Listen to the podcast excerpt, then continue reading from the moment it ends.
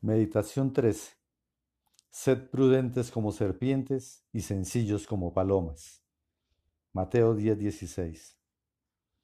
Observa la sabiduría que se manifiesta en las palomas, en las flores, en los árboles y en toda la naturaleza.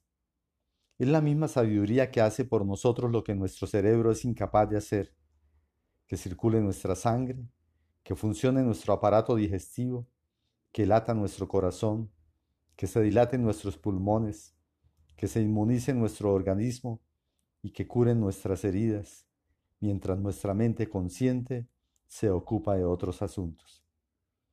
Esta especie de sabiduría natural es algo que apenas estamos empezando a descubrir en los llamados pueblos primitivos, tan sencillos y sabios como las palomas.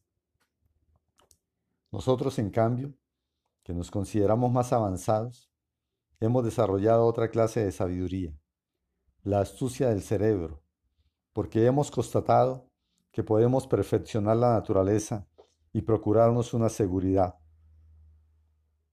una protección, una duración de la vida, una velocidad y un bienestar insospechados para los pueblos primitivos. Todo ello gracias a un cerebro plenamente desarrollado. El desafío que se nos presenta consiste, pues, en recobrar la sencillez y la sabiduría de la paloma sin perder la astucia de nuestro cerebro serpentino. ¿Cómo podemos lograrlo? Comprendiendo algo sumamente importante a saber, que siempre que nos esforzamos por perfeccionar la naturaleza yendo contra ella, estamos dañándonos a nosotros mismos, porque la naturaleza es nuestro mismo ser. Es como si tu mano derecha luchara contra tu mano izquierda, o tu pie derecho pisara a tu pie izquierdo. Ambas manos o ambos pies saldrían perdiendo y en lugar de ser creativo y activo y eficaz, te verías encerrado en un permanente conflicto. Así es como está la mayoría de las personas en el mundo. Échales un vistazo. Están como muertas, carentes de creatividad, bloqueadas, porque se hallan en conflicto con la naturaleza, tratando de perfeccionarse a base de ir contra las exigencias de la misma. En cualquier conflicto entre la naturaleza y tu cerebro, trata de apoyar a aquella. Si la combates, acabarás destruyéndote. El secreto, por lo tanto, consiste en perfeccionar la naturaleza en armonía con ella. Pero ¿cómo puedes alcanzar dicha armonía? En primer lugar, piensa en algún cambio que deseas realizar en tu vida o en tu personalidad. ¿Estás tratando de forzar ese cambio en tu naturaleza a base de esfuerzo y de desear ser algo que tu ego ha proyectado? He ahí la serpiente en pugna con la paloma.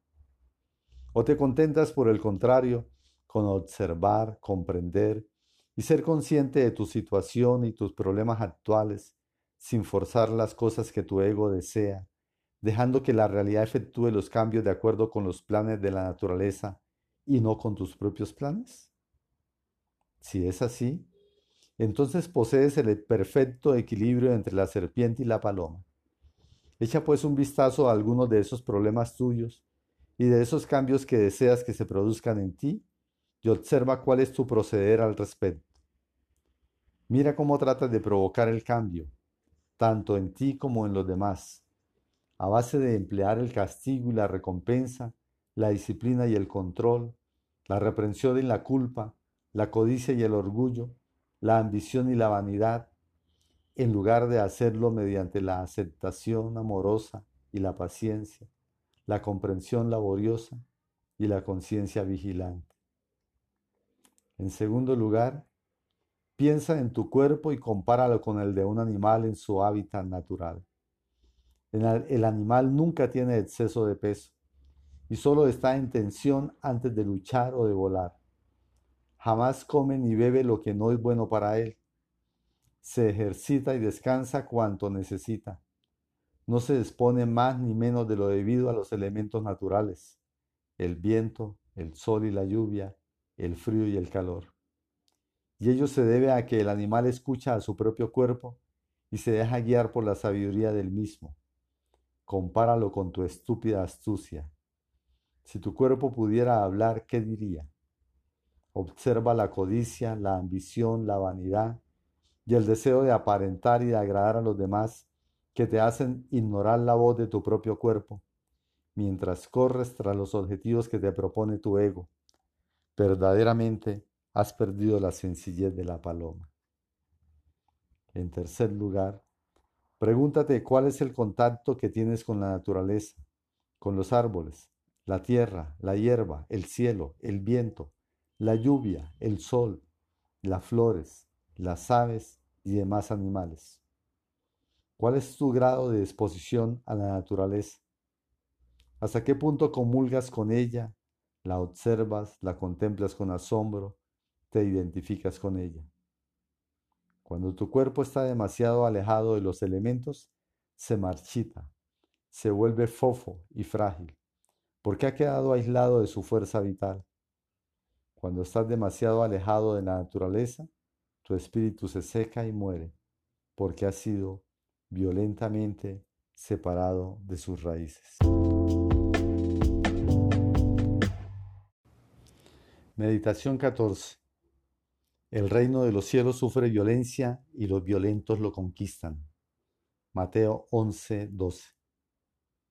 Compara el sereno y sencillo esplendor de una rosa con las tensiones y la agitación de tu vida. La rosa tiene un don del que tú careces. Está perfectamente conforme con ser lo que es. Al contrario que tú, ella no ha sido programada desde su nacimiento para estar insatisfecha consigo misma por lo que no siente el menor deseo de ser algo distinto de lo que es. Y por eso posee esa gracia natural y esa ausencia de conflicto interno que entre los humanos solo se dan en los niños y en los místicos. Considera tu triste condición. Estás siempre insatisfecho contigo mismo, siempre deseando cambiar.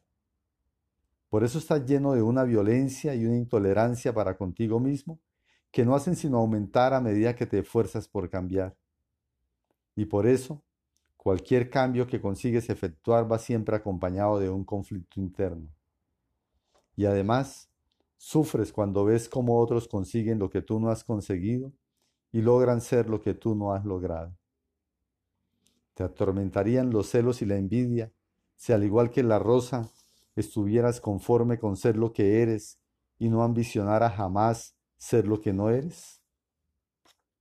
Pero resulta que te sientes impulsado a intentar ser como alguna otra persona con más conocimientos, mejor aspecto y más popularidad o éxito que tú. ¿No es así? Querrías ser más virtuoso, más tierno, más dado a la meditación. Querrías encontrar a Dios y acercarte más a tus ideales. Piensa en la triste historia de tus intentos por mejorar que o bien acabaron fracasando estrepitosamente, o solo tuvieron éxito a costa de mucho esfuerzo y mucho dolor. Supongamos por un momento que has desistido de todo intento por cambiar y de toda la consiguiente insatisfacción contigo mismo. ¿Estarías condenado entonces a dormirte en los laureles tras haber aceptado pasivamente todo cuanto sucede en ti mismo y a tu alrededor? Creo que además de las dos alternativas mencionadas, la autoagresiva, no aceptación de sí mismo, y la autoaceptación pasiva y resignada, hay una tercera alternativa, la autocomprensión, que dista mucho de ser fácil, porque el comprender lo que eres exige una completa libertad respecto de todo deseo de transformarte en algo distinto de lo que eres. Podrás comprobarlo si comparas por una parte la actitud de un científico que estudia el comportamiento de las hormigas sin la menor intención de modificarlo, y por otra, la actitud de un domador de perros que estudia el comportamiento de uno de ellos en orden a hacerle aprender una cosa determinada.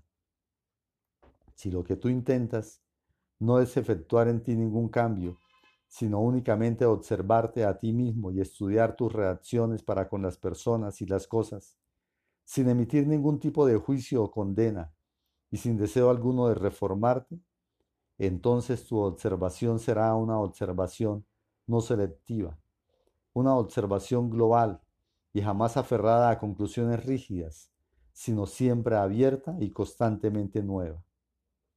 Entonces comprobarás que algo maravilloso ocurre en tu interior. Te verás inundado por la luz del conocimiento y te sentirás transparente y transformado. ¿Se producirá entonces el cambio? Por supuesto que sí, y no solo en ti, sino también en el ambiente que te rodea. Pero el cambio no se deberá a tu asunto e impaciente ego, que está siempre compitiendo, comparando, forzando, sermoneando y manipulando con su intolerancia y sus ambiciones, por lo que está siempre también creando tensión y conflicto entre ti y la naturaleza, en un proceso tan agotador y contraproducente como conducir un auto con el freno echado.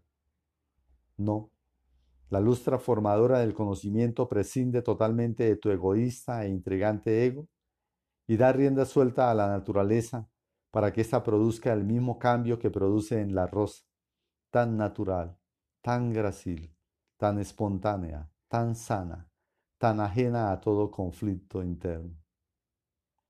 Y como todo cambio es violento, también la naturaleza será violenta.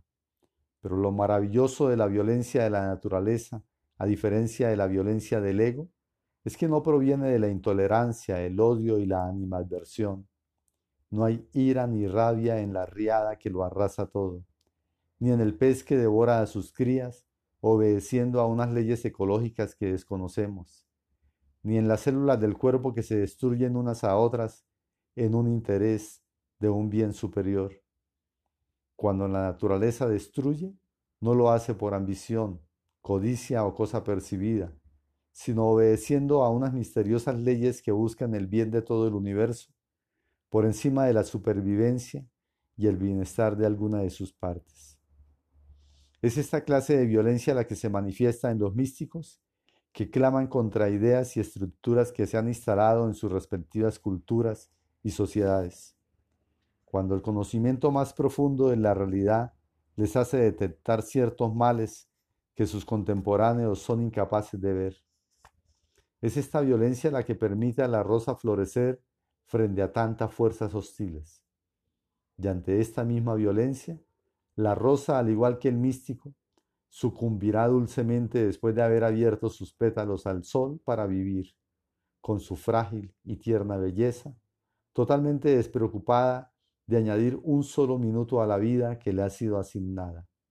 Por eso vive hermosa y feliz como las aves del cielo y los lirios del campo, sin rastro alguno del desasosiego y la insatisfacción, la envidia, el ansia y la competitividad que caracterizan al mundo de los seres humanos, los cuales tratan de dirigir, forzar y controlar, en lugar de contentarse con florecer en el conocimiento, dejando todo cambio en manos de la poderosa fuerza de Dios que obra en la naturaleza.